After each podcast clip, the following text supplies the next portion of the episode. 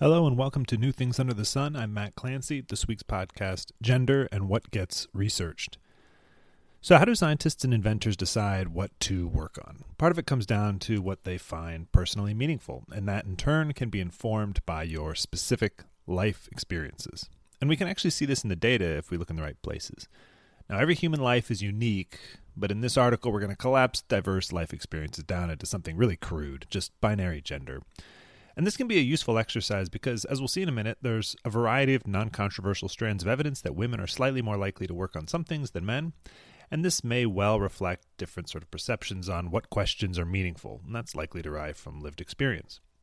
But this is also an exercise fraught with risks because there could be a variety of other factors that lead men and women to work on different topics. For example, it turns out that the share of scientists who are women differs a lot across fields. Over 1990 to 2011, a paper by West and co authors from 2013 finds that 41% of published authors in sociology are women, compared to just 14% of authors in economics. Should we read this as evidence that different life experiences lead men and women to have different interests in sociology relative to economics? I don't think so, as there are lots of other possible barriers to entry in one field relative to another. It could be discrimination, bias, culture, access to sort of networks, and so on. But cognizant of these risks, we can still look at the choices people make within a sort of specific narrow field. Now, that won't completely rule out the possibility that the choices of research question are constrained by bias and discrimination, even within a specific subfield, but it's an informative place to start. So Koning, Samila, and Ferguson 2021 analyzed a set of 400,000 U.S. biomedical patents from 1976 to 2010. For each patent, they classify the gender of the inventors based on their names, and they can match 98% of inventors with 95% confidence.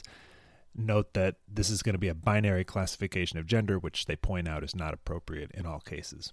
They next run a sample of the text of these patents through an algorithm designed to classify academic articles into different biomedical categories.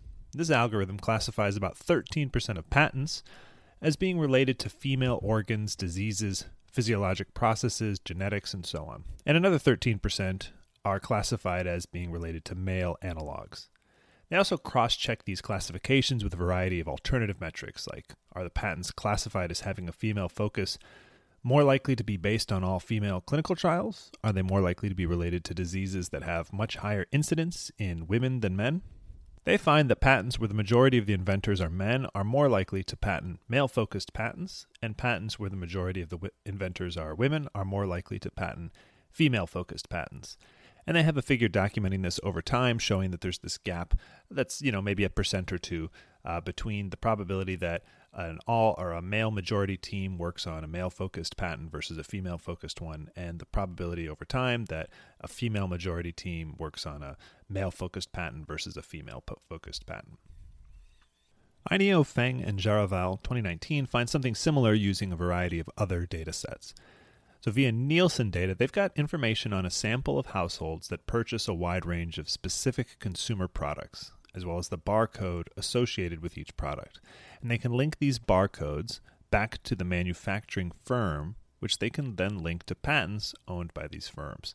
And finally, they can use the same strategy as Koning, Samila, and Ferguson to classify the inventors on these patents as men or women. That's going to let them draw a connection between the gender of inventors and the gender of the people purchasing products manufactured by the companies that own those patents. And they find indeed that products that are disproportionately purchased by female households also have a higher share of female inventors. Stepping away from patents, they also use data from Crunchbase to identify startups with female founders, and then they use the same Nielsen data to assess the gender of purchasers of these startups products. And they find that startups with a female founder are also more likely to sell products with a disproportionately female consumer base. And we can see a similar effect when we look at research papers. Koning, Samila, and Ferguson 2021 also perform a similar exercise on biomedical science. Uh, they extract data on about 2 million biomedical research articles published between 2002 and 2020, and once again they classify the authors as male or female based on their names. And they focus this analysis on original research, so not literature reviews and stuff, that's published in journals whose articles tend to be highly cited by patents, and that's because their original paper was focused on patents. In this case, there's no need to process these articles through some fancy machine learning algorithm to see if they focus on female or male related topics. That is, they pertain to maybe female or male organs, diseases, physiologic processes, genetics, and so on. And that's because these articles had already been classified into biomedical categories as part of the sort of general publication process. But anyway, again, they find articles with more women as authors are more likely to focus on female topics. And once again, the it's a, a couple percent is sort of the uh, the increased probability that you get from having a majority or all female team relative to an all male team. Nielsen et al. 2017 looks at the influence of gender on biomedical research in a different way. Rather than seeing if papers are classified as pertaining to male or female biomedical categories, Nielsen and co authors look to see if the gender of the author affects the probability uh, papers incorporate a gender and sex analysis, which is defined by them as scientific approaches that are aimed at understanding how social and behavioral differences between women, men, and gender diverse people, that is, gender analysis, and biological differences between female and male research subjects, that is, sex analysis, relate to health outcomes. The Gender Med dataset identifies about 5,000 papers published between 2008 and 2015 that incorporate one of these kinds of analyses. Over the same period, about 1.5 million papers were published on diseases for which such an analysis can be relevant. So, a gender and sex analysis is, you know, actually a pretty rare event in this paper, three in a thousand papers. Nonetheless, Nielsen and co authors find papers with more women co authors were more likely to include such an analysis, even within a specific disease category and a, a specific country. Now, these differences are never huge, but they are persistent across quite a range of evidence. And it seems to me pretty likely this reflects either a relative lack of awareness or a relative lack of empathy by male scientists and inventors about the importance of these issues. That in turn supplies one reason why representation in science is important. If we want research to broadly reflect the priorities of society at large, and if a part of society is not represented in the research space, well, the above evidence suggests we're not going to get the kind of research we want. That's a first order effect. If you want research related to a specific group, the chances of getting it may be higher if that group is able to participate in the research process. But there's also a second order effect. We also have some evidence that as representation improves, everyone's research priorities shift. For example, let's look again at the probability a majority male inventor team works on a female focused biomedical patent compared to the probability they work on a male focused one. The gap between those two has been closing between 1980 and 2010. Meanwhile, the number of female inventors has been rising over this period, and maybe that's increasing male awareness of sort of female focused research. Nielsen et al. 2017 also looks beyond the impact of just female co authorship to the broader effect of more women in a particular subfield. And they find that when there are more women studying a particular disease, this also increases the probability that studies include a gender and sex analysis independent of the composition of the team of co authors on any individual study. So, in other words, a team of men is more likely to include a gender and sex analysis if they're working on a disease where more of the scientists studying that disease are women. Well, maybe that's because as women attain positions of influence, for example, serving as peer reviewers, grant reviewers, PhD supervisors, etc., the rest of the field becomes more responsive to their concerns, as discussed in another post, uh, Conservatism and Science, we do have evidence that scientists constrain the feasible choice of research topics for their peers through a variety of channels like this. But it could also be that people's awareness and empathy can change when they're around people just different from themselves. Now, it's tough to experimentally vary awareness and empathy, but there's an interesting 2021 dissertation paper by Truffa and Wong that looks at a situation that has sort of parallels to this. Between 1960 and 1990, 76 all male U.S. universities went co ed, and they began to admit women as undergraduates. Truffa and Wong looked to see what happens to the research of these universities before and after they make that switch. Now, they identify all the academic papers using the Microsoft Academic Graph. They identify all the academic papers with authors affiliated with these universities, and then they classify papers as being related to gender if the title or abstract includes various keywords like lady, female, misogyny, mothers, sexism. There's a whole list. Note that this approach is going to cover all fields. We're not just talking about biomedical or life sciences anymore. A manual inspection of 100 random papers that they identify as being gender related by these keywords finds that the method works pretty well. There's only about 8% of the papers identified that aren't really related to gender. And they also get similarly encouraging results uh, when they benchmark this against some other techniques, like training a machine learning algorithm on gender studies papers or papers in gender related journals, or focusing on the biomedical stuff and comparing it to the classification systems we discussed earlier. Now, when these universities began to admit women, they also began to produce more research related to gender.